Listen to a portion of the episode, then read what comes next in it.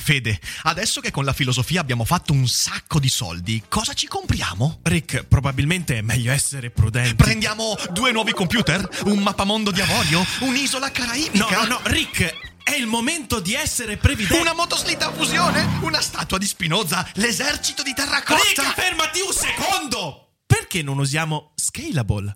Scalable è l'app perfetta per chi vuol conoscere il mondo degli investimenti. Attenzione, investimenti pensati col cervello, non scelte di pancia. Scalable ti mette a disposizione gli strumenti essenziali per costruire una cultura del risparmio, ETF, piani di accumulo, accantonamenti a lungo termine per pensare oggi a quel che potrai fare domani. Scalable è un servizio sicuro e regolamentato con oltre 600.000 clienti e che ti aiuta a comprendere come funziona la finanza usando la testa. E sai qual è il bello? Con Scalable puoi iniziare a investire con solo un euro. Trovi tutti i dettagli in descrizione. Quindi, niente motoslitta fusione? Tra qualche anno, Rick, quando Scalable ci avrà aiutato a far crescere i nostri risparmi.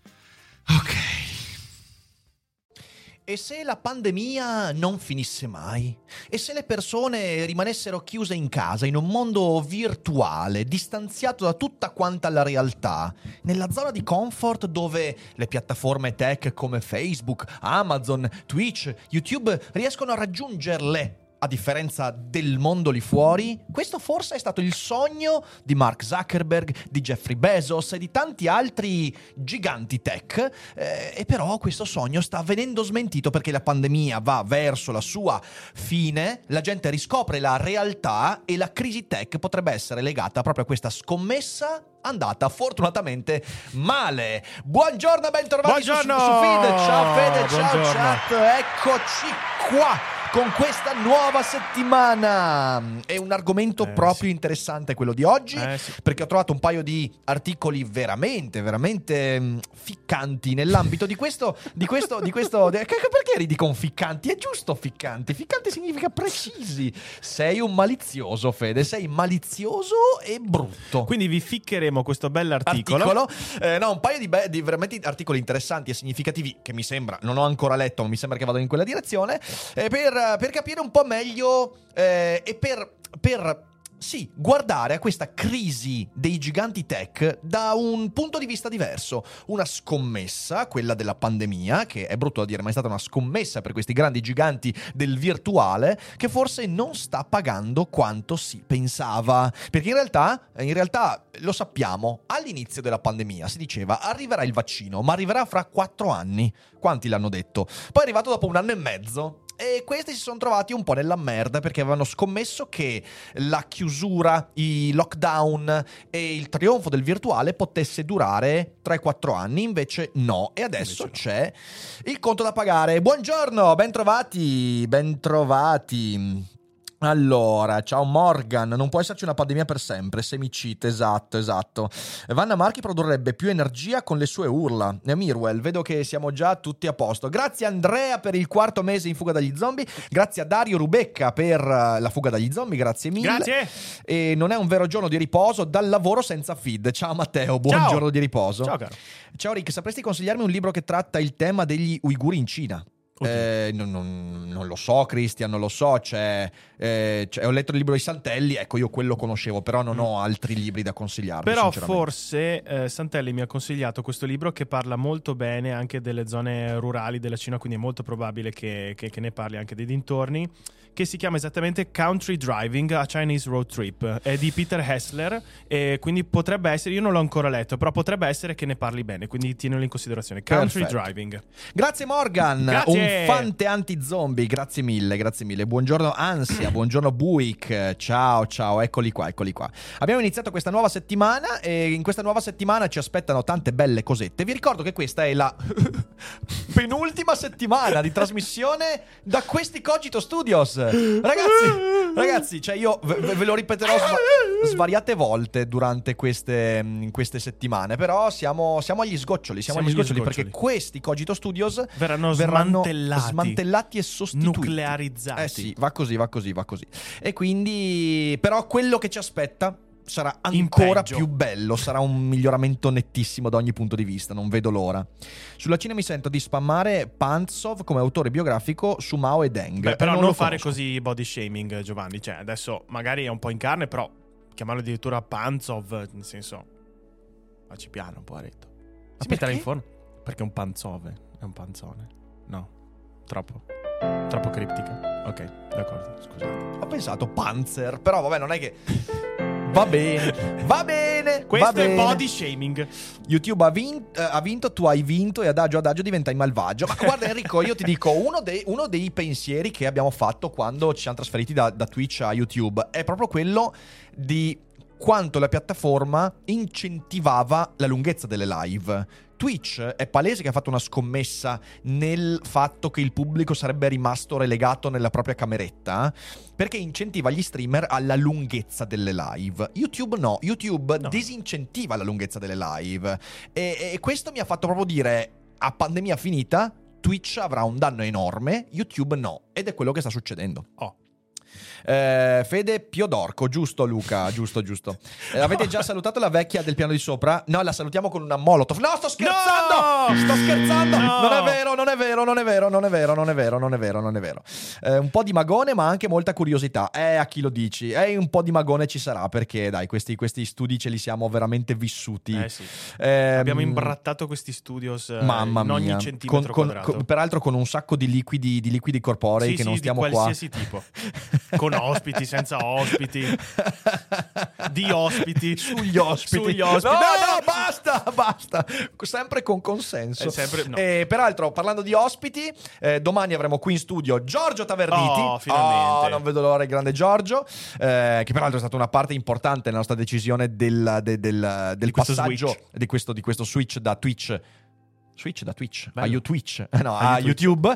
E, e poi mercoledì avremo una persona che non conoscete, che è Alessandro De Concini. Mhm. E dopodiché voglio anche eh, ricordarvi velocemente che ci sono tanti eventi a dicembre. Eh, se vogliamo far vedere lo schermo, Fede, Ok. abbiamo. Allora, domenica prossima mi troverete a San Mauro Pascoli insieme ad Emalloru per Non si vede lo schermo. la prima. Aspetta, prova, prova a staccarlo e riattaccarlo un secondo. Stacco. Sì, sì. Ah, ma siamo dei deficienti. Aspetta, l'abbiamo riattaccato al. No, no, no, quel cavolo lì è attaccato. Sì, Sì, sì, sì. giusto. No, perché E con la riattacco. Switch pensavo che avessimo fatto. Vediamo un attimo un se adesso lo casotto. legge. Vediamo un attimo se lo legge. Adesso me lo ha preso, quindi adesso dovrebbe leggerlo.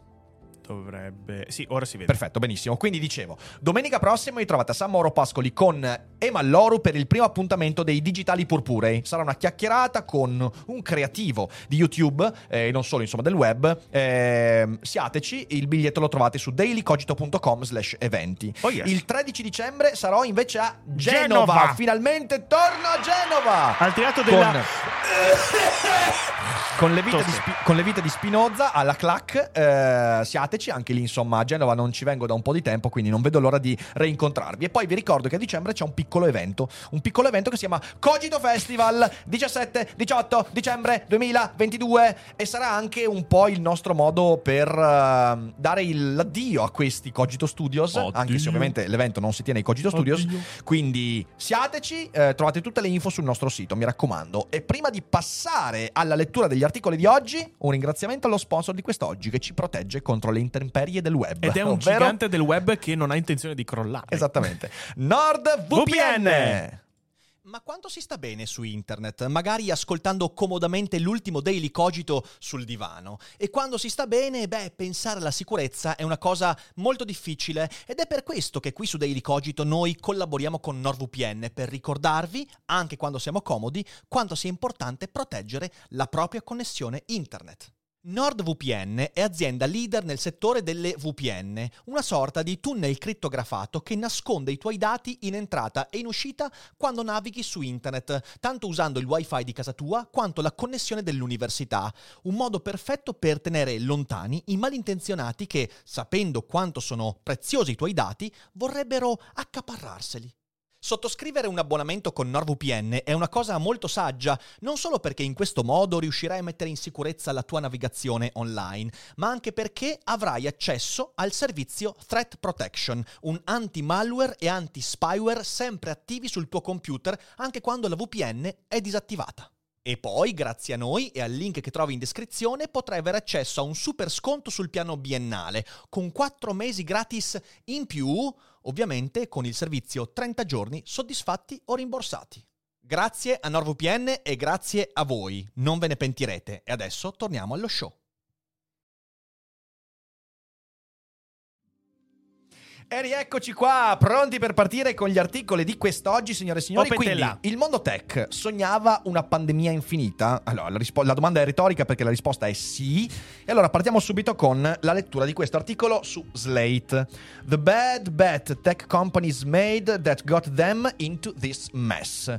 Quindi la cattiva scommessa che le compagnie tech hanno fatto e che le ha portate in questo casino. Nel casino della crisi che vediamo, insomma, l'avete visto, ne abbiamo parlato nei giorni scorsi Facebook ha eh, licenziato migliaia di persone, Amazon 11.000 impiegati, Mhm. vediamo Twitter che insomma in mezzo al casino anche della nuova gestione di Elon Musk sicuramente si trova con le braghe di tela e tante difficoltà, che però non sono soltanto legate a Elon Musk o a decisioni particolari e recenti, sono legate a una visione di medio-lungo termine, a una scommessa che queste compagnie hanno fatto durante la pandemia. Perché durante la pandemia c'è stato il sospetto che l'evento del Covid avrebbe rinchiuso le persone in casa per molto più tempo rispetto a quanto è stato. È stato tanto tempo, sono stati due anni, due anni fra lockdown, mini lockdown, lockdown interrotti, ripresi, eh, ma il vaccino, la scienza è arrivata molto più in fretta di quanto si pensasse. A inizio pandemia, ve lo ricordate? Pensavamo che il vaccino, abbiamo detto anche io e, e Boldrin, eh, cioè nel senso tantissime volte in trasmissione, a inizio pandemia diciamo chissà quando cazzo arriva il vaccino, ci metteranno tre anni, quattro anni, Mhm. significa che il virus ci metterà un sacco per diventare endemico e quindi diventare normalizzato nella popolazione umana. Questo non è successo. Il vaccino è arrivato dopo un anno, poco più, ed è stato subito molto efficace. E quindi cosa è successo? È successo che queste, queste scommesse dei giganti tech si sono rivelate poco attente e qui vediamo un Mark Zuckerberg un po' piangente. Facebook expanded like it was going to be a forever pandemic. Quindi Facebook si è espansa come se fosse la pandemia fosse eterna. Grazie a Giulio Tonti, grazie a Nunzio. Sofia e grazie a Manuel Merlani per gli abbonamenti. Continuate ad abbonarvi, dai che entro fine, entro il Cogito Festival arriviamo a 2000 abbonati qui su YouTube. Oh. Faremo festa. A 2000 abbonati faremo una serata di festa insieme, in live. Siateci e aiutateci, fateci arrivare a questo traguardo. Allora, one by one, the tech CEO apologized. Uno alla volta, i CEO delle industrie tech si sono scusati. They had failed to anticipate that their users' extremely online behavior would return to normal once COVID restriction lifted. Hanno fallito nel prevedere che eh, i comportamenti estremi della loro utenza estremi durante la pandemia, stare ore e ore a guardare, fruire di Netflix, Twitch, YouTube e via dicendo, si sarebbero normalizzate una volta che le restrizioni fossero state sollevate. Questo, ah, ragazzi, mh, lo so che a me non piace dirlo, l'avevo detto, ma io l'avevo detto un anno e mezzo fa ancora. Avevo detto che per quanto le persone stessero continuando a dire "Ah, le cose non torneranno più come prima, e ormai no- non si torna più alla normalità, si è tornati a una normalità che è molto vicina ed è quasi assimilabile a quella pre-pandemica. Certo, la pandemia deve ancora andarsene, certo il pericolo di varianti c'è, certo c'è- potrebbe essere un'altra ondata di vaccinazioni, certo, certo, non siamo ancora nella certezza, ma in realtà la scommessa fatta da queste persone legate al web si è rivelata fasulla e io ci avevo ragione e vaffanculo, ecco vaffanculo a tutti quelli che mi dicono no no Ricky in realtà questo è soltanto un bias, il bias della normalità, un bias della normalità stoppardi i coglioni. Eh, ma andiamo avanti, sempre in francese. So their Sir. projections for growth in streaming, e-commerce and the like were way off. Le loro previsioni erano molto fuori scala eh, riguardo dello streaming, dell'e-commerce. Eh, with expenses mounting and growth stagnating, they needed to cut costs dramatically. Massive mass layoffs were coming. Quindi, eh, dopo la pandemia, ovviamente c'è stato. Grazie a Gabri che ha regalato un abbonamento. Grande. Mua, grazie E mille. grazie anche ad Ettore. Grazie mille anche ad Ettore, grazie mille. Numerosi abbonamenti questa mattina, grazie. Ehm, diciamo, con eh, la- la- la- le spese che crescevano, perché durante la pandemia queste sono compagnie che hanno assunto una montagna di gente, tantissima gente per la moderazione, per gli algoritmi, per l'e-commerce e tutto quanto, Ehm, ma la crescita che è stagnata, perché a un certo punto l'utenza ha cominciato a decrescere, lo stiamo vedendo in tutte quante le piattaforme online, a parte Daily Cogito, eh, hanno dovuto tagliare i costi in modo drammatico e quindi sono arrivati i licenziamenti. E Mark Zuckerberg scrive in novembre: This did not play out as the, as the way I expected. Questo non si è svolto nel modo in cui mi ero aspettato. Cioè, Mark Zuckerberg lo dice chiaramente: si aspettava che la pandemia sarebbe durata di più, si aspettava che le restrizioni sarebbero durate di più e non si aspettava che una volta eliminate o comunque riviste al ribasso le restrizioni, le persone sarebbero tornate velocemente alla realtà. E invece la gente è tornata alla realtà. Uh, that bet didn't pay off, said Shopify CEO Toby Lutke to this company. Quindi questa scommessa non si è rivelata fruttuosa, proficua. That big tech completely missed its COVID surge ending, something that seemed obvious, is astonishing, but it's more than a simple oversight. Quindi il fatto che le big tech abbiano completamente eh, eliminato dal loro campo visivo l'eliminazione delle restrizioni, quindi alla fine della pandemia, eh, qualcosa che sembrava ovvio, e vorrei dire all'articolista, mh, sembrava ovvio a molte meno persone rispetto a quello che può sembrare oggi, eh, ci lascia attoniti, ma è molto di più ehm, rispetto a una semplice mh, svista. These companies understood that their lockdown argumented growth curve might not last fore- forever, but they planned as if they would. Queste compagnie hanno capito che la loro crescita smisuratamente aumentata dai lockdown non poteva durare per sempre, ma hanno pianificato come se This episode is brought to you by Visit Williamsburg. In Williamsburg, Virginia, there's never too much of a good thing. Whether you're a foodie, a golfer, a history buff, a shopaholic, an outdoor enthusiast, or a thrill seeker, you'll find what you came for here and more. So ask yourself, what is it you want? Discover Williamsburg and plan your trip at visitwilliamsburg.com. eh, potesse essere così. Ok, hanno pianificato come se la pandemia eh, potesse durare per sempre. Eh, because while being wrong would mean cutting staff and missing earnings expectation, not, acca- uh, not attacking the opportunity would mean losing a market if COVID-inspired behavior did per- persist. Quindi, dal momento che eh, sbagliarsi, quindi sbagliarsi su questa eternità della, della- della- della- eh, della pandemia eh, avrebbe significato guadagnare di meno rispetto alle aspettative, non attaccare questa opportunità poteva significare perdere fette di mercato e quindi loro si sono presi il rischio. Eh sì, questo è stato è letteralmente un caso di, di- di scommessa persa, è un caso di rischio non ben calcolato. E adesso tutto quello che hanno guadagnato durante la pandemia potrebbe essere addirittura perso. In tech, you don't want to be accused of not being bold enough, not being bash, brash enough, said on Meta, uh, one Meta employee who was laid off this week. We can't let other get ahead of us, this was the thinking. Quindi nel settore tech tu non puoi essere accusato di non essere stato abbastanza sveglio, intelligente, scaltro. Eh, non possiamo lasciare che gli altri prendano il nostro posto. Questo l'ha detto un ex impiegato di Meta nella settimana in cui è stato licenziato. Grazie Angelo, un altro Ehi, in fuga dagli zombie. Grazie, Opetela. grazie, grazie.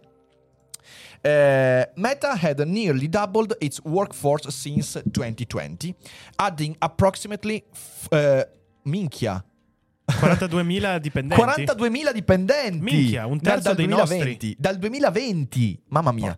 Eh, mi fermo un secondo perché c'è una domanda di. eh, C'è una considerazione di Riccardo Vicari, o Sì. Vicari, non so mai come chiamarti, Riccardo, ehm, a riguardo di Snowden, vorrei dirlo. Dice comunque, raga, quanto coglione Snowden che diventa cittadino russo. Attenzione, attenzione. Eh, il caso Snowden è molto particolare. Non è un coglione, è una persona che non ha scelta. Ora si può essere d'accordo o meno con quello che ha fatto Snowden, ma il rischio del whistleblower. Snowden si trova letteralmente, mi verrebbe da dire, fra l'incudine e il martello, ma fra la falce e il martello. Da un lato ha il governo statunitense, che ovviamente lo sbatterebbe in galera a vita per quello che ha fatto. Dall'altro si trova il governo russo, eh, che gli ha dato asilo. E cosa vuoi che faccia? Lo cosa, ammazzano, cosa che- lo ammazzano se per caso non fa. Lo ammazzano lui e la sua famiglia. la sua famiglia. Quindi eh, possiamo dire che è una leggerezza, che è un atto di codardia. Possiamo dire che cosa avresti fatto al suo posto? Non spariamo, non spariamo a salve eh, pensando che in realtà siamo sempre esenti. Ehm, quello che posso dire è che forse nella sua situazione avrei fatto esattamente lo stesso. Quindi non, eh, non- non- non facciamolo troppo, troppo, troppo cattivo. Quanto credi sia probabile che questa sia una montatura, ovvero che il bottino lo hanno già fatto e adesso tagliano la manodopera prima utile e necessaria come già previsto? No, non è credibile, non è, una montatura, stanno perdendo un sacco di soldi. Eh sì. E i soldi li stanno perdendo eh, gli stakeholders. Quindi Guarda, comunque- guarda lì i mercati degli ultimi 6-8 mesi. No, no, non è una montatura, è un danno ed è una scommessa andata male, cioè nel senso non c'è nulla da fare. Eh, in realtà adesso devono tagliare perché gli utili sono crollati. E sai perché sono crollati? Perché la gente è tornata nel mondo lì fuori. Eh, diciamo che Snowden, se non accetta, avrebbe sicuramente bevuto per caso una bevanda al polonio. Esatto, esatto, Valerio, esatto, esatto. Quindi non siamo cattivi nei confronti di Snowden. Forse Eh, poteva rifugire, ma era veramente un casino in Eh, questo momento. In Mongolia, che ne so. mm, cioè, ormai, guarda, cioè nel senso, i paesi che, hanno, che non hanno l'estradizione agli Stati Uniti sono pochissimi. Eh sì, infatti è quello Ma il il problema è come scappi, cioè Eh, in esatto. Ecuador come ci arriva. Ah no, non ce la Ok, fai. quindi, quindi no, dai, cioè nel senso, secondo me. Poi il caso Snowden, un giorno voglio parlarne. Il caso Snowden Sì, è sì, un caso sta. diverso rispetto, per esempio, al caso eh, Wikileaks. È un caso diverso, quindi rispetto a mm, Assange. Eh, io ho molta più empatia nei confronti di Snowden che non nei confronti di Assange, per tanti motivi. Ne parlerò un giorno, magari facciamo un feed un giorno. Mhm. Ma andiamo avanti con l'articolo. Solo non siate troppo cattivi con, eh, con il povero Snowden. Ehm, Bianchino. Quindi. Meta dal 2020 ha aggiunto approssimativamente 42.000 impiegati, but its aggressive growth wasn't universally appreciated within the company. La sua crescita esponenziale non è stata sempre universalmente apprezzata all'interno della compagnia. Some inside Meta advocates advocates for more cautious spending and projections, given that a vaccine that once seemed four years out would become available within a year. All'interno di Meta Alcuni- alcune persone eh, argomentavano sul fatto che bisognava essere più cauti nella crescita e nella spesa, dato il fatto che un vaccino che all'inizio sembrava lontano 4 anni poteva arrivare in un anno ed è quello che è successo. And as people left home, all that messaging, browsing, shopping and streaming would likely subside. E una volta che le persone avessero lasciato la loro casa, la loro cameretta, si fossero allontanate dallo schermo, tutto quel messaggiarsi, quel browsing, quel comprare e quello streaming sarebbe diminuito ed è di nuovo esattamente quello che sta succedendo. Ehm, but planning continued as if people would stay inside forever. Ma le pianificazioni hanno continuato come se le persone eh, potessero restare in casa per sempre.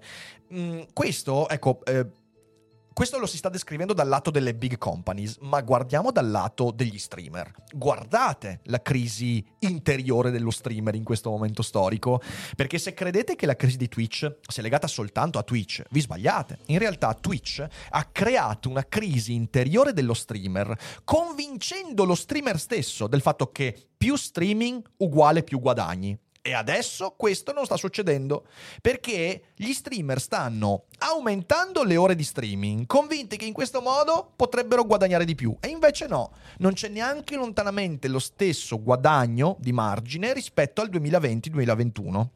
2022 è stato un disastro per gli streamer e Twitch, ed questo è incredibile, prima o poi ne parlerò seriamente di questo, ha introiettato nei suoi streamer una crisi che è legata all'idea secondo cui più ore di streamer avrebbe corrisposto, sarebbero corrisposte a più guadagno perché più spettatori incontrati e invece ci sono meno spettatori.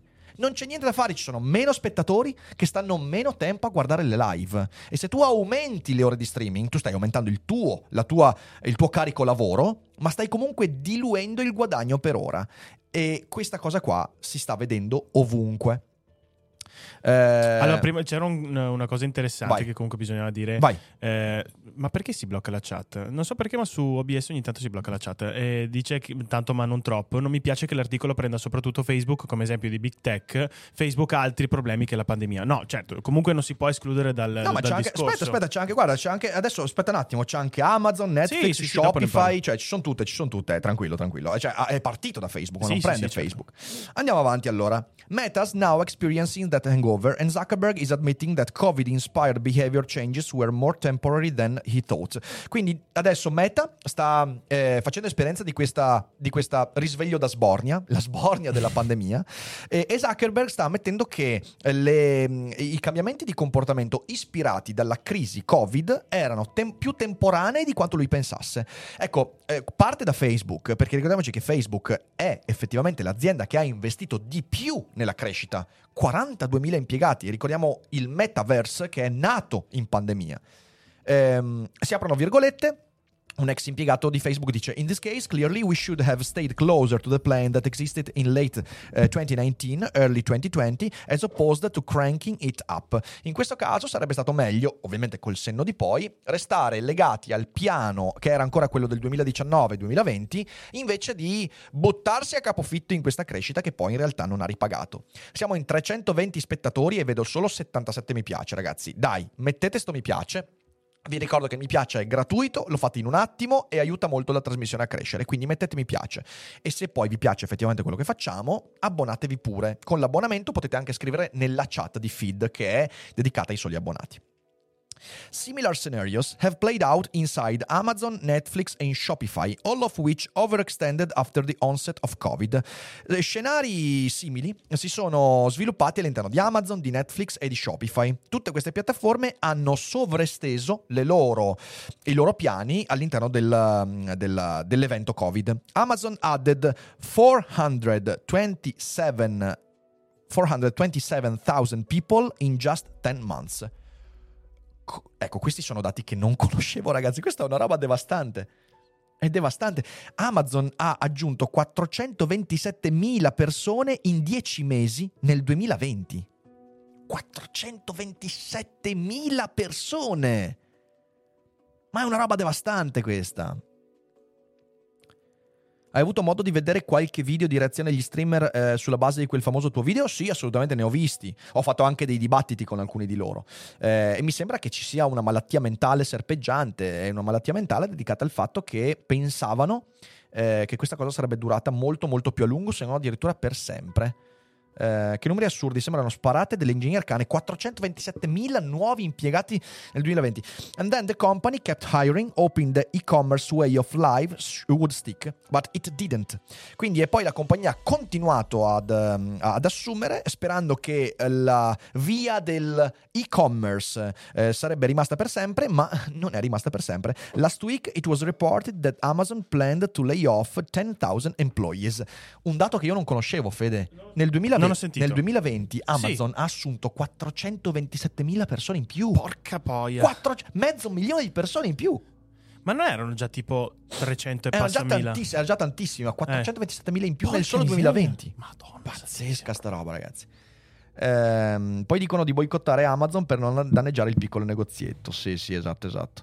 Pazze- Altro che Berlusca con un milione di posti di, nuovi- no, no, di- di lavoro. vero, vero.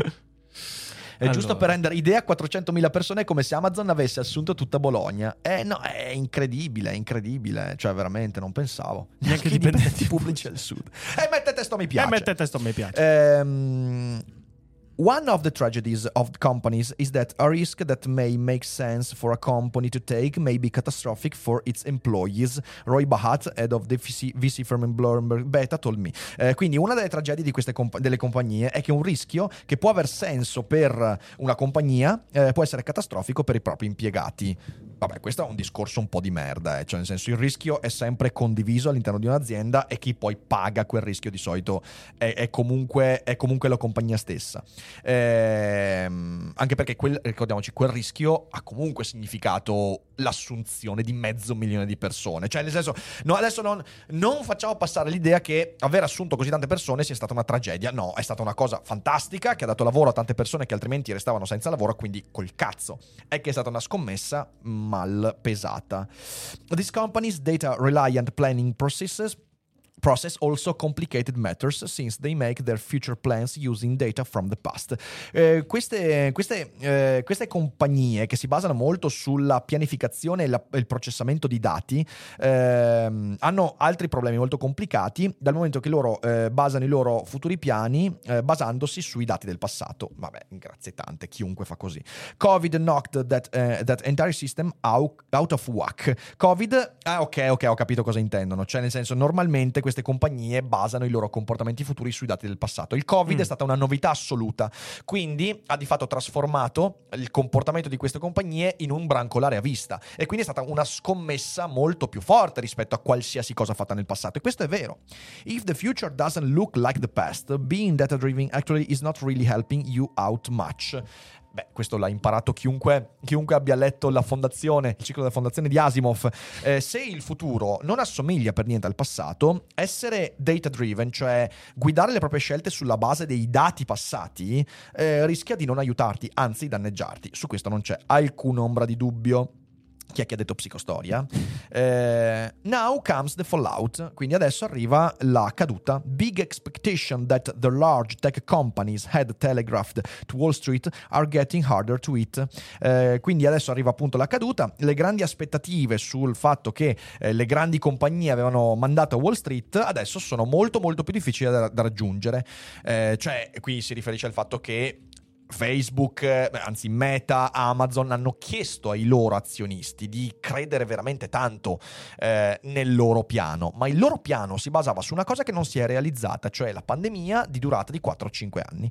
Uh, workforces rocked by layoffs are experiences plunging morale and costs in many cases are still too high. Quindi la forza lavoro eh, è, stata, è, stata, colpita dai, dai, licenziamenti e sta anche quindi avendo esperienza di un morale molto più basso. E i costi in many casi, in many casi in many casi, not so pricey. In casi, not so pricey. Eh, I costi in molti casi sono ancora molto molto alti.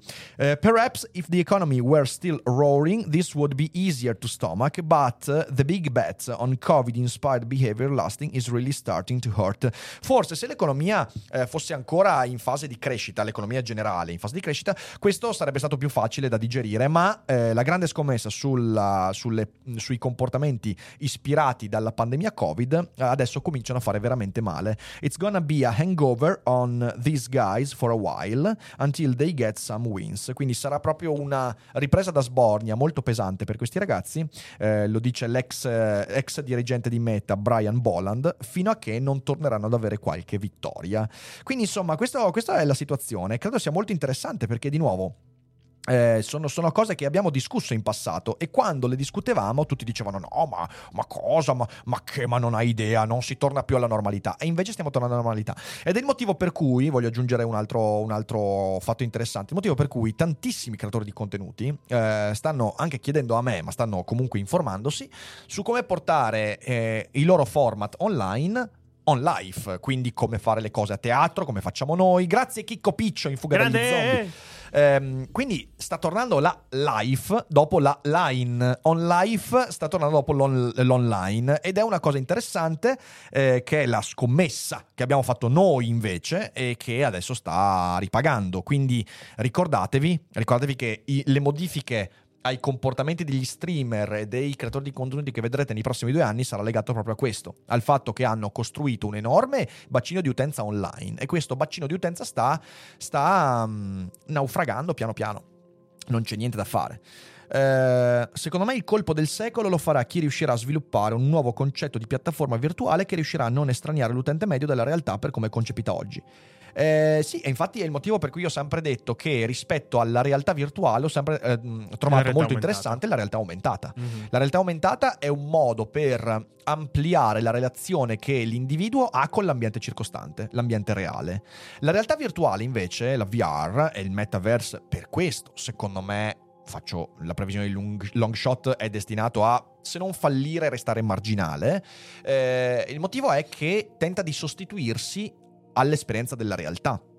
Quindi questo secondo me è il punto essenziale. Sì. Ehm, ma con il VR finalmente i comunisti potranno avere il loro paradiso in terra. Eh, Riccardo, e il secondo articolo ci parla esattamente di questo, non dei comunisti, ma della realtà virtuale. Questo è un articolo invece di Wired USA. Eh, come sempre non leggiamo Wired Italia perché non vogliamo avere non vogliamo avere dei danni cerebrali durante feed. Eh, billionaires see VR as a way to avoid radical social change. Tech oligarchs are encouraging the creation of virtual worlds as a cheap way to avoid problems in the real one.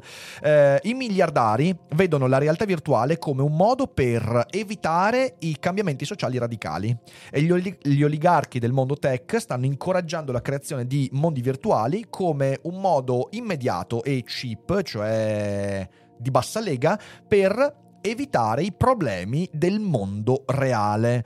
Ovviamente Hi, I'm Daniel, founder of Pretty Litter. Cats and cat owners deserve better than any old fashioned litter. That's why I teamed up with scientists and veterinarians to create Pretty Litter. Its innovative crystal formula has superior odor control and weighs up to 80% less than clay litter. Pretty Litter even monitors health by changing colors to help detect early signs of potential illness. It's the world's smartest kitty litter. Go to prettylitter.com and use code SPOTIFY for 20% off your first order and a free cat toy. Terms and conditions apply. See site for details.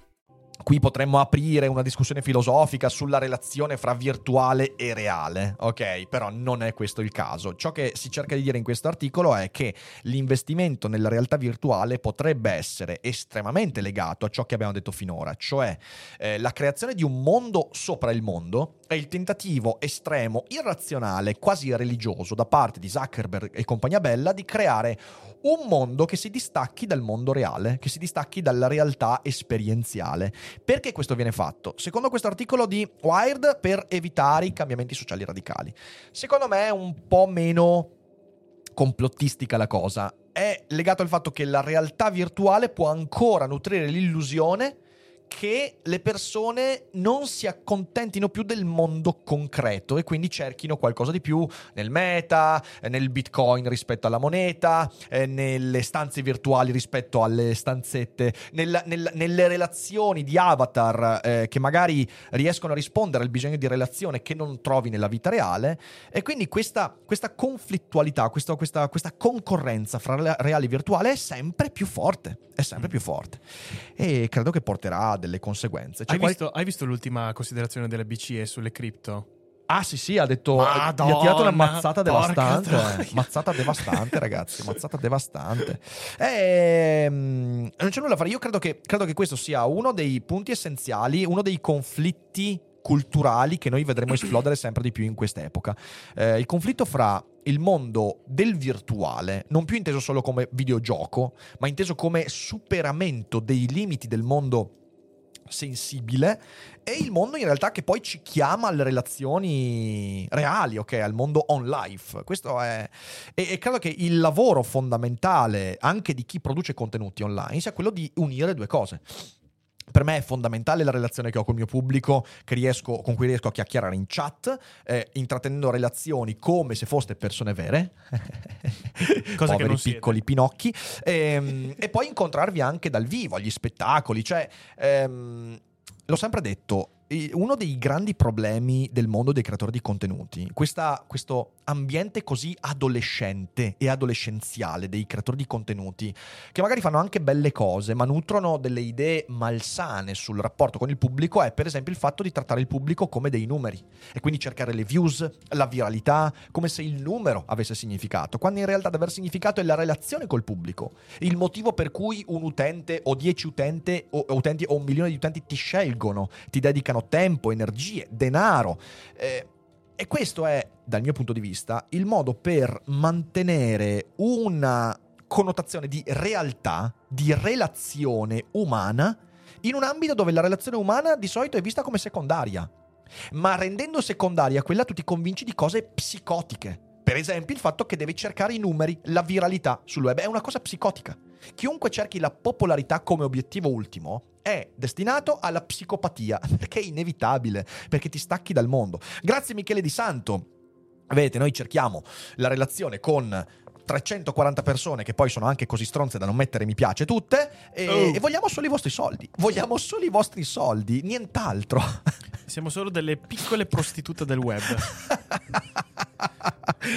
E quando voi seguite la nostra live, noi diciamo: Oh, quanto siete belli, quanto è grosso. No, Fede, no! Ma in realtà vogliamo solo No, soldi. adesso arriva una shitstorm. Una shitstorm. Mamma mia, mamma mia, che brutta persona.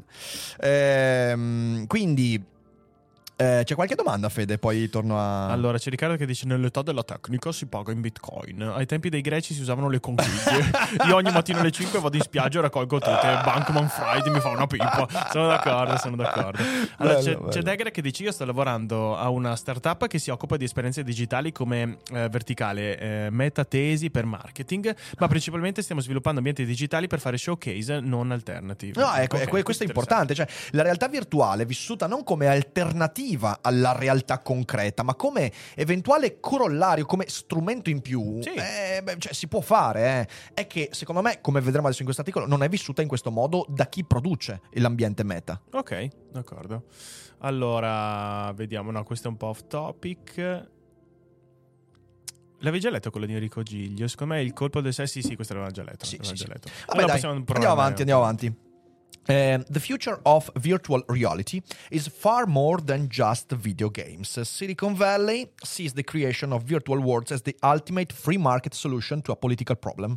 Eh, quindi il futuro della realtà virtuale è molto di più rispetto a semplici videogiochi. La Silicon Valley vede la creazione di mondi virtuali come eh, il traguardo ultimo delle soluzioni di libero mercato a problemi politici. In a world of increasing wealth inequality, environmental disaster, and political instability, uh, why not sell everyone a device that whisks them away from a virtual world free of pain and suffering? Eh, in un mondo eh, sempre più colpito da disuguaglianze di ricchezza, disastri ambientali e instabilità politica, perché non vendere a tutti quanti un dispositivo che li succhia via in un mondo virtuale libero da dolore e sofferenza? Eh, sì, cioè nel senso questo è vero, poi possiamo andare a fare una diagnosi diversa anche dei problemi da cui si fugge, però, però è veramente così. Eh, ancora di più, io, vedete, ehm, questo è sempre qui, cioè, c'è, c'è la, la mia deformazione professionale, però eh, ciò che fa funzionare, o meglio, ciò che potenzialmente potrebbe convincere le persone a entrare in mondi virtuali. Non sono tanto le disuguaglianze di ricchezza, i disastri ambientali, sì anche, ma è soprattutto la sofferenza di- de- della vita reale. Cioè, nel senso, è sempre l'individuo che valuta le sofferenze individuali da cui fuggire. Il motivo per cui la realtà virtuale può veramente avere un impatto sulla vita degli esseri umani, ce l'ho detto già Pascal. Leggete Pascal e vi accorgerete che la virtual reality, vista come la vedono i magnati della Silicon Valley, è proprio il divertissement, è l'ultimo. L'ultimo ritrovato in fatto di evasione, evasione psicologica, evasione dal fatto delle proprie responsabilità individuali, evasione del fatto che le relazioni con le persone comportano sempre sofferenza, fatica, lavoro. Nella virtual reality ci sembra che tutto questo venga meno e quindi ce ne innamoriamo. Leggete Pascal e capirete perché la virtual reality può funzionare ancora o perché funziona per tante persone. Eh, ma continuiamo. Tech billionaires aren't shy about sharing this. I miliardari tech non sono timidi nel condividere questa idea e si aprono virgolette e il virgolettato è di, eh, de- di uno dei creatori di Oculus, John Carmack, che dice Some people read this the wrong way and react incorrectly to it. The promise of VR is to make the world you wanted. It's not possible on Earth to give everyone all they would want. Not everyone can have Richard Benson's private island. Eccolo qua, vedete. Alcune persone vedono questo dal lato sbagliato e reagiscono in modo scorretto. La promessa della realtà virtuale è di creare per te il mondo che vuoi. Non è possibile sulla Terra dare a tutti quanti ciò che vogliono. Non tutti possono avere l'isola privata di Richard Benson. People react negat- negatively to any talk of economics, but it is resource allocation. You have to make decisions about where things go. Economically, you can deliver a lot more value to a lot of people in the virtual sense. Quindi le persone re- reagiscono negativamente a qualsiasi discorso di economia perché è allocamento di risorse. Ciao Parabellum, ciao, grazie Ciao. per l'abbonamento. Ah, ne approfitto. eh, giovedì sera, l'8 dicembre alle 21 sarò ospite proprio da Mirko Parabellum per una chiacchierata su eh, filosofia e sommovimenti politici, quindi siateci. Grazie mille per l'abbonamento, caro, ci sentiamo presto. Ehm, quindi, eh, quando tu parli, ecco, vedete, questo, questo è un altro punto interessante. Perché l'economia è così invisa alla popolazione? Eh, perché l'economia ti ricorda sempre un fatto, che la disuguaglianza è una cosa inevitabile, perché l'economia è allocazione di risorse in base a parametri che non rendono possibile che tutti abbiano l'isola privata di Richard Benson. Ma non è neanche possibile che tutti abbiano semplicemente le cose che noi diamo per scontate. E Bra- cosa Brans-. Branson, Rick. Benson, ho detto Rich- Richard Bra- Ah, Richard Branson. Richard Benson. Richard Benson. pollo! Richard Benson adesso ha una tomba privata in realtà. No, no! Beh, magari è molto spaziosa, ma- magari anche la Jacuzzi. Eh, giustamente come dice Parabellum, l'economia ci ricorda che la vita è iniqua come quella di Richard Benson, eh, che non è più... No, basta, ma no, smetto, la smetto, la smetto, giuro, scusatemi. Ehm... Quindi dice questo John Carmack: eh, You have to make decision about where things go. Cioè, nell'economia devi decidere dove le cose devono andare. Economicamente, nella realtà virtuale, puoi, eh, puoi acquisire molto più valore rispetto a. Vi dovete spaventare! Smettetela adesso, tornate seri, stronzi. Ehm, quindi, eh, nel mondo virtuale, questa cosa diventa secondaria. Nel mondo virtuale puoi produrre tutto quel cazzo che ti va. Virtual reality is an attra- attractive. Virtual reality is an att- attract- Madonna santa. Attractive escape. La realtà virtuale è una evasione molto mm, affascinante, but it's not a solution towards ill. Ma non è la soluzione per i malanni del mondo. The problems of the real world will persist beyond the borders of the metaverse created by companies such Epic, Valve and Facebook. Eh, I problemi del mondo reale persisteranno oltre i confini di ciò che il metaverso ha creato con compagnie come Epic, Valve e Facebook. Without decisive and radical action, our planet will continue to burn, the gap between the rich and poor will grow, and totalitarian political movements will flourish. All while some of us are plugged into a virtual world. Quindi eh, con tutti i metaversi del caso, eh, senza decisioni radicali nel mondo in cui viviamo, eh, il pianeta continuerà a bruciare, il gap tra i ricchi e i poveri continuerà a crescere e i, politici, e i, e i movimenti politici totalitari rischiano di fiorire ulteriormente. Tutto questo mentre noi rimaniamo attaccati a un virtual device, un dispositivo virtuale. Eh, vabbè, l'articolo come sempre in Wired è molto apocalittico, però il punto credo sia abbastanza importante. Grazie Ivan Bonetti in fuga dagli zombie. Grazie, grazie, grazie. Ehm, allora, worse, peggio. The virtual world will be owned and controlled by the companies that create them. Peggio, il mondo virtuale eh, sarà controllato e proprietà delle compagnie che lo creano. If you want a picture of the future, imagine a Facebook branded set of VR goggles strapped on a emaciated human face forever. Vabbè, qua è il discorso che si fa anche in Ready Player One. Se vuoi un eh, quadro del futuro, pensa a un eh, set di occhiali di realtà virtuale. Eh, con Facebook come, come marchio eh, su una faccia umana emo- emacciata per sempre. Vabbè, qua come sempre, di nuovo. Grazie Enrico, grazie mille. Bravi come sempre, ci fa un- cioè, mi fa un po' ridere la- la- la- lo sguardo sempre apocalittico di, eh, di Wired, che anche nella sua versione americana ogni tanto, pff, come dire, scabina un po' il cervello. Però, però, eh, il punto essenziale è quello che abbiamo espresso. By the principle of the free market Silicon Valley la- lives and dies by, eh, virtual reality is a loser. Eh, nel- secondo il principio ehm, della Silicon Valley, virtual reality is a loser. Cosa? By the principle of the free market Silicon Valley lives and dies by, virtual reality is a loser. Ah, ok, ok. Se seguiamo il principio eh, che guida il comportamento della- delle tech della Silicon Valley, ehm, il mondo virtuale, la realtà virtuale è perdente. Only 1.7% of Steam users has a VR headset according to December 2020 hardware survey. Quindi eh, di tutti gli utenti Steam soltanto l'1,7% possiede un headset di realtà virtuale secondo una um, statistica del dicembre 2020. And while it's true that sales of headsets are up during the pandemic, roughly 30% in 2020 over 2019 video game sales in general up, uh, are up overall. Quindi, e mentre um, è vero che durante la pandemia eh, sono aumentate le vendite di set di realtà virtuale, eh, appena appena il 30% nel 2000, tra il 2020 e il 2019, eh, appena il 30% sì, sì, sì ma come la scritta le, sta frase? Le vendite di videogame in generale uh, sì, ma sono scr- salite nonostante Posso dire tutto. che è scritta di merda questa sì. frase, cioè nel senso okay. hanno invertito due, due frasi. Sì, Comunque... quindi forse intendono che quindi il, la, la, vendita dei set VR sono bassi nonostante la vendita L'aumento, di videogame sì, sì, siano aumentati. Esatto.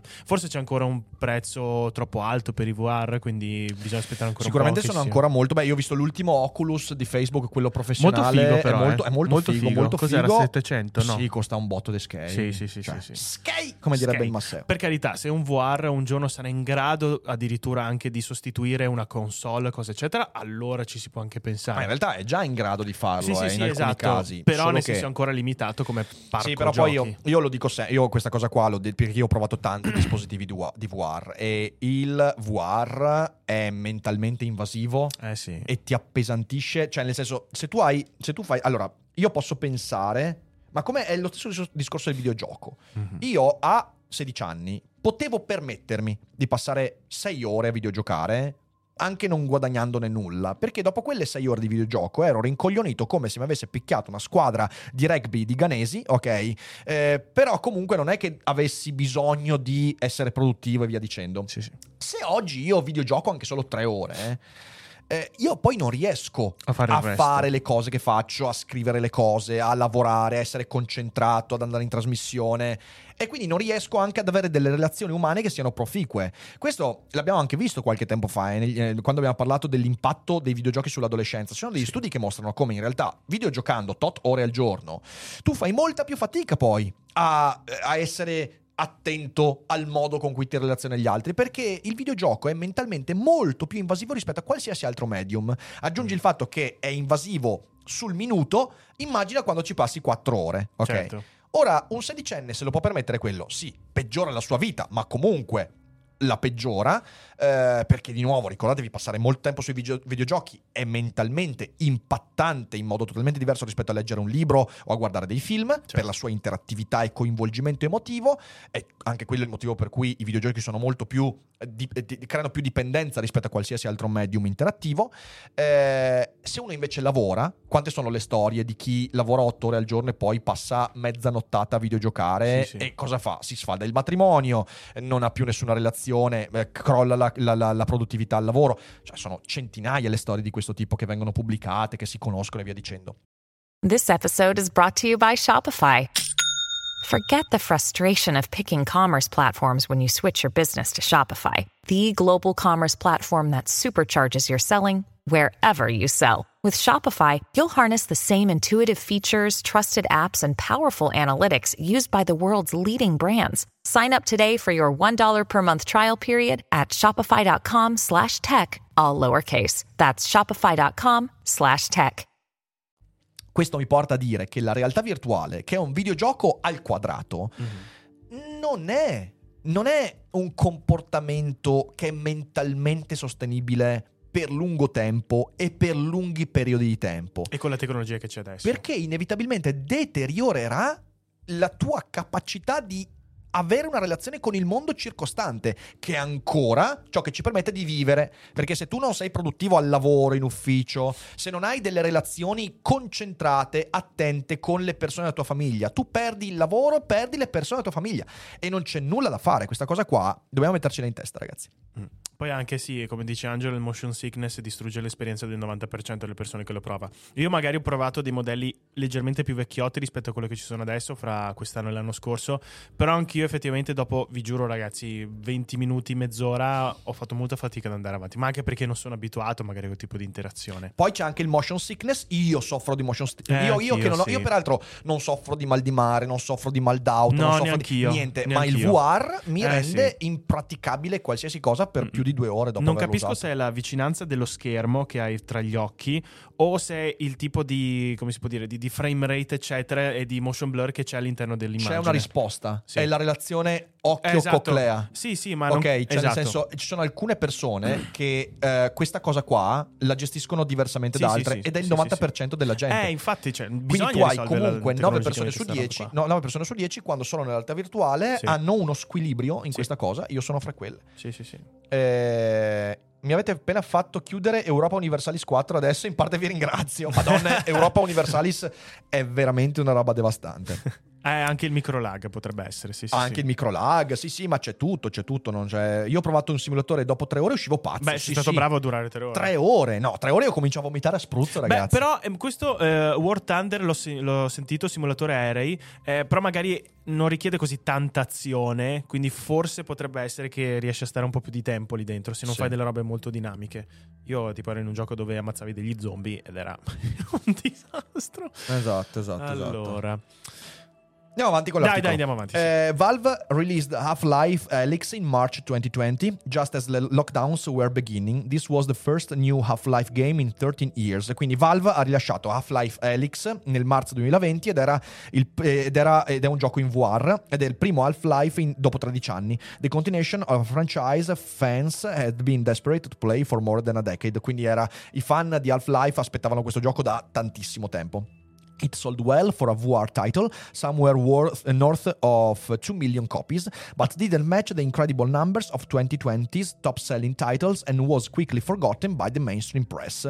Ehm, ha venduto bene per un titolo VR e ha superato le 2 milioni di copie, ma non è riuscita ad arrivare agli incredibili numeri del 2020 eh, per quanto riguarda tutti gli altri mh, titoli che hanno stravenduto. Io ricordo che, ragazzi, ricordo che il gioco che ha venduto di più in pandemia è stato Animal Crossing, Animal Crossing. Ecco, cioè, capite bene che in realtà, e io sono stato un grande usufruttore di Animal Crossing, ehm, spettacolare. Gli zombie si allineano con Daily Cogito, non ai videogiochi. Bravo, Sì, ai bravo, Just Like bravo, Pants. Esatto, esatto, esatto. quella merda, no, sembrava carino, io non ci ho giocato. Quella merda di cosa?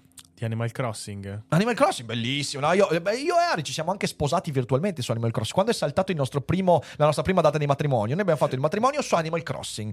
No, io ho amato Animal Crossing. Devo dire che nel primo mese e mezzo di, pa- mese di pandemia, eh, il mattino io e Ari ci svegliavamo alle 9 del mattino, colazione davanti ad Animal Crossing fino a mezzogiorno. quando c'era feed. Ah no, non c'era ancora feed. ah no. Non c'erano Eh, neanche i Cogito Studios. non c'erano neanche i Cogito Studios, però c'era Animal Crossing. Potevo aprire i, i- eh, i Cogito Studios su Animal Crossing. Eh sì, eh sì, eh sì, eh, sarebbe stato bello. Eh, Animal Crossing è un Sims fatto bene, quindi è una merda. Ma no, no, non è vero. Io ho adorato Animal Crossing. Poi mi sono, mi sono stufato in fretta e dopo un mese io non ci ho più praticamente giocato. Sono tornato dopo 6-7 mesi, ho giocato due giorni e poi ho smesso. Ehm, però andiamo avanti. The reasons why are obvious, quindi le ragioni del perché sono abbastanza ovvie. First, virtual reality is expensive. La realtà virtuale è, è- è- è costosa. At the high-end Valve's premier headset, the Valve Index, cost 1000 euros, eh, 1000 dollars. E Nel, ehm, il, il- il set eh, VR di Valve, e il Valve Index, costa 1000 dollari. On the cheaper end, Facebook's Oculus Quest is eh, 300 dollars, quindi alla parte meno costosa, l'Oculus Quest di Facebook costa 300 dollari. To play Helix, those headset need to be wired to a high-end gaming PC. Eh, per giocare ad Alix, questi headset vanno legati, vanno collegati a un computer piuttosto performante. The price of these machines vary, but something, something can handle VR will cost around 1000 dollars. Quindi eh, il computer che può gestire un VR non va sotto i 1000 dollari di, di costo. Once the machine is built and the headset hooked up, the player will need to carve out a dedicated physical space to play the game. Una volta che tutto questo set è preparato, il giocatore ha anche bisogno di uno spazio dove giocare. Non puoi giocare in un metro quadrato, evidentemente, perché c'è bisogno di muoverti via dicendo. Most games require a minimum of about 6.5 feet by 5 feet, but the more space you have, the better. Quindi eh, per giocare a una roba del genere servono minimo 3 metri per 2, ecco Sì. come 3 metri quadrati. Cioè, sì, sì. 6 metri quadrati per riuscire a giocarci e magari non tutti hanno questo spazio. Quindi capite bene che Beh, è 6,5 dispendioso. piedi sono tipo 2 metri. Sì, 2 metri per 3. Sì, sì, sì. Sono eh, Du- 6,5 due- sono no, due circa 3. No, 2 metri per un metro e mezzo, quindi. Mm, no, un po' di più, eh. Guarda che 6.5. Un pie- allora, il pie- 6,5 è tipo 1,96 m. E 5 piedi. No, sei Eh sì, sicuro? vecchio, io sono 6,4. Ho fatto la conversione, quindi 1,93 m. Sure? Sì, ok, sì, sì. ok, ok, ok. Quindi, ah, sono due metri per, uh, per, per un, Un metro, metro e e venti. ok, sì, ok, sì, pensavo un po' di più. Eh, sì, vabbè, un po' meno. Comunque serve uno spazio. Vabbè, questa era una... Sì, sì, sì. Eh, VR requires an incredible amount of cash and free space to set up proper. Quindi ci vuole tanti soldi e tanto spazio. Ehm, ehm, vabbè, questa è un po' una chiacchiera. Quindi cash, space and time is not guaranteed that we'll enjoy VR games. Some people experience nausea and vertigo in virtual reality. Infatti, io ho letto tanti, eh, tanti commenti infastiditi da gente che ha speso migliaia di dollari per avere queste cose qua e poi in realtà non riesce a giocarci perché c'ha la motion sickness e via dicendo. Eh, you can overcome this properly adjusting the hardware or slowly exposing yourself to the technology. Quindi puoi tranquillamente, dicono in alcuni casi, eh, aggiustare i parametri tecnici oppure abituarti gradualmente. Però, eh, insomma, a parte la VR sickness, quindi la nausea da realtà virtuale, the technology is incredibly inaccessible for differently abled people, quindi Ah, è molto vero, inaccessibile per persone vero, con sì. diverse, eh, ma anche abilità o disabilità. Tipo i 5 stelle. Ehm, esatto, i 5 stelle non possono. But all these prob- quindi sono un 5 stelle io. Anche io, cazzo. Dannazione, ragazzi. Ho appena scoperto qualcosa di terribile. Ehm, vediamo un po'. More slow may be creeping out in terms of absolute performance, but we've still got a lot of price performance that we can drive out of these things. Eh, quindi, sempre il um, Carmack, quello che è stato intervistato prima, dice: La legge di Low può essere utile per capire queste performance in modo assoluto, ma abbiamo ancora molta strada da fare e abbiamo ancora molto da tagliare nel- nell'ambito del prezzo e via dicendo per rendere questi dispositivi appetibili a un pubblico più vasto.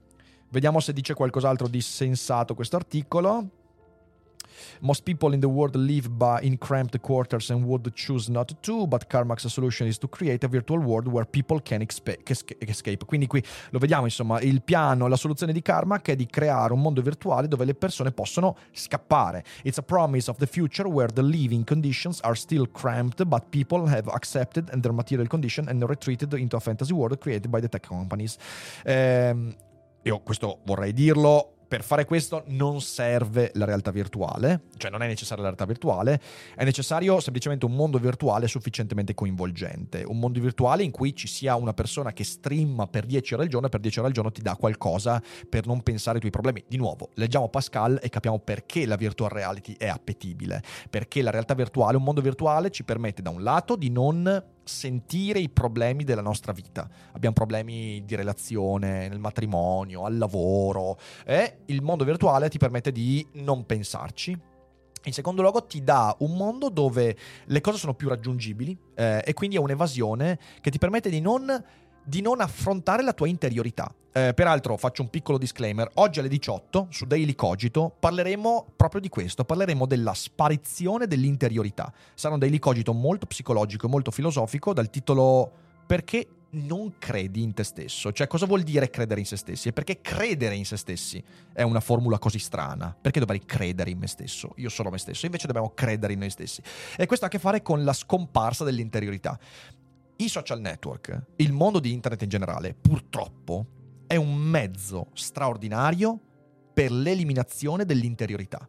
Il mondo virtuale è l'abbandono totale di quell'interiorità. Non devo più affrontare i miei problemi psicologici, relazionali, le mie debolezze, le mie fragilità.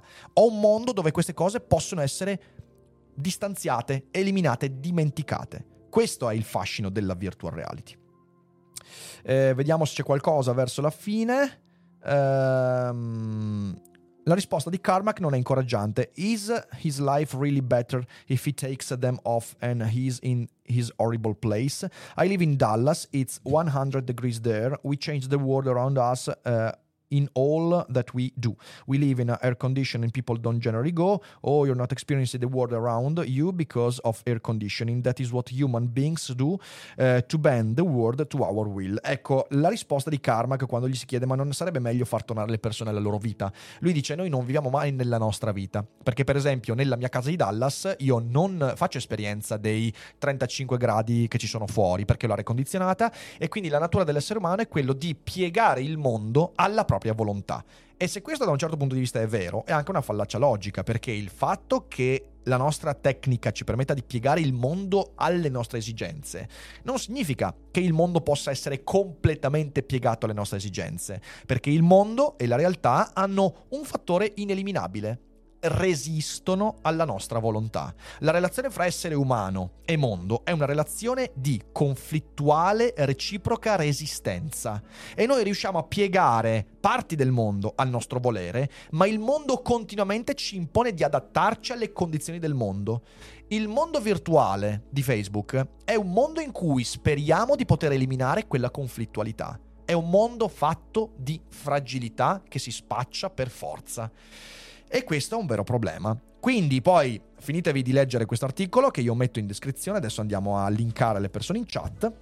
È una prospettiva interessante, quindi dateci un'occhiata. Opetela. Sentiamo un paio di domande veloci, Fede, finché io linko i- gli Sì, sì. articoli in chat e poi si va. C'è Morgan che dice le aziende della Silicon Valley hanno pensato all'effetto negativo che hanno sui bambini e gli adolescenti, per me servono delle regole che limitano l'abuso dei social, dobbiamo imparare a proteggerci. Allora, se parli di social è una cosa, se parli in questo caso dell'ultimo discorso, quindi di virtual reality o comunque di VR, eccetera, non credo che ci siano ancora delle regole ben precise, anche perché è un mercato ancora molto nuovo e tutti gli headset sono adatti solo agli adulti. Invece per quanto riguarda i social sappiamo bene che ovviamente eh, cercano di mettere un limite d'età per l'uso, però sono facilmente fuorviabili e poi è molto difficile tenere sotto controllo l'utilizzo di quelle piattaforme. Eh, se non, e in quel caso lì una parte della responsabilità non sembra giusto, però è da parte anche dei genitori. Quindi la- l'azienda potrebbe non avere il 100% della responsabilità su quanto i ragazzi, soprattutto molto giovani, utilizzano questi social.